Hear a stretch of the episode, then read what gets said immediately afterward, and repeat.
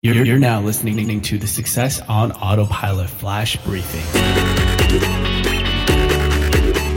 Hi there, it's Sunday, and hopefully you had a great weekend so far. It's Frank here, and today we'll continue our conversation about uh, writing reprompts for no inputs. And today we'll talk specifically for voice, and for voice, there definitely different causes than chat when it comes to the no inputs and it could be let's say the user is a little bit further away from the smart speaker or they were speaking a little bit too low or there's ambient noise in the background that really can cause that um, no input. And it really just means that the bot cannot detect an utterance from the user um, now, how do we write reprompts for that? So, one of the things you want to keep in mind is to first wait at least five to eight seconds uh, before you ask uh, the reprompt question. And you want to be a little bit more specific in the details of the follow up question.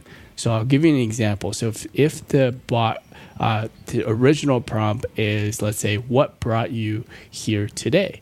Right? And there's no input from the user. So you wait about five to eight seconds and you want to have a reprompt that is different from the original uh, question and want to be a little bit more specific. So, for example, in ours, we would respond with something like, What impact would you like your brand to have?